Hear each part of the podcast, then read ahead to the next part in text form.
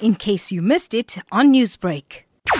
It was alleged on Sunday, three boys were walking down the Mondi Canal towards the sea when one of them lost his balance uh, in the fast-flowing current in the canal. And the nine-year-old boy was swept over at the end of the canal in Swissy and disappeared below the surface.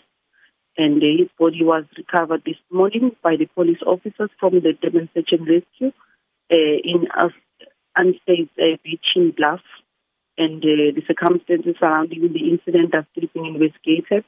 And an inquest docket was opened for investigation at Wentworth Police. Captain, the boy went missing on Sunday, only to be found this morning. What condition was his body found in? The body was recovered this morning in Bluff. Postmortem will then be conducted. And has the family of the boy been notified at this stage? Yes, the family was notified and they have identified the body. Take us through the investigation. The police were informed on, on Sunday, on the 17th of January, and the search then was conducted by all the role players, including the police officers from the Durban Search and Rescue. Uh, even yesterday, a search was conducted. Up until today, the body was found in the Bluff Beach. He was from Lamontville. Newsbreak, Lotus FM, powered by SABC News.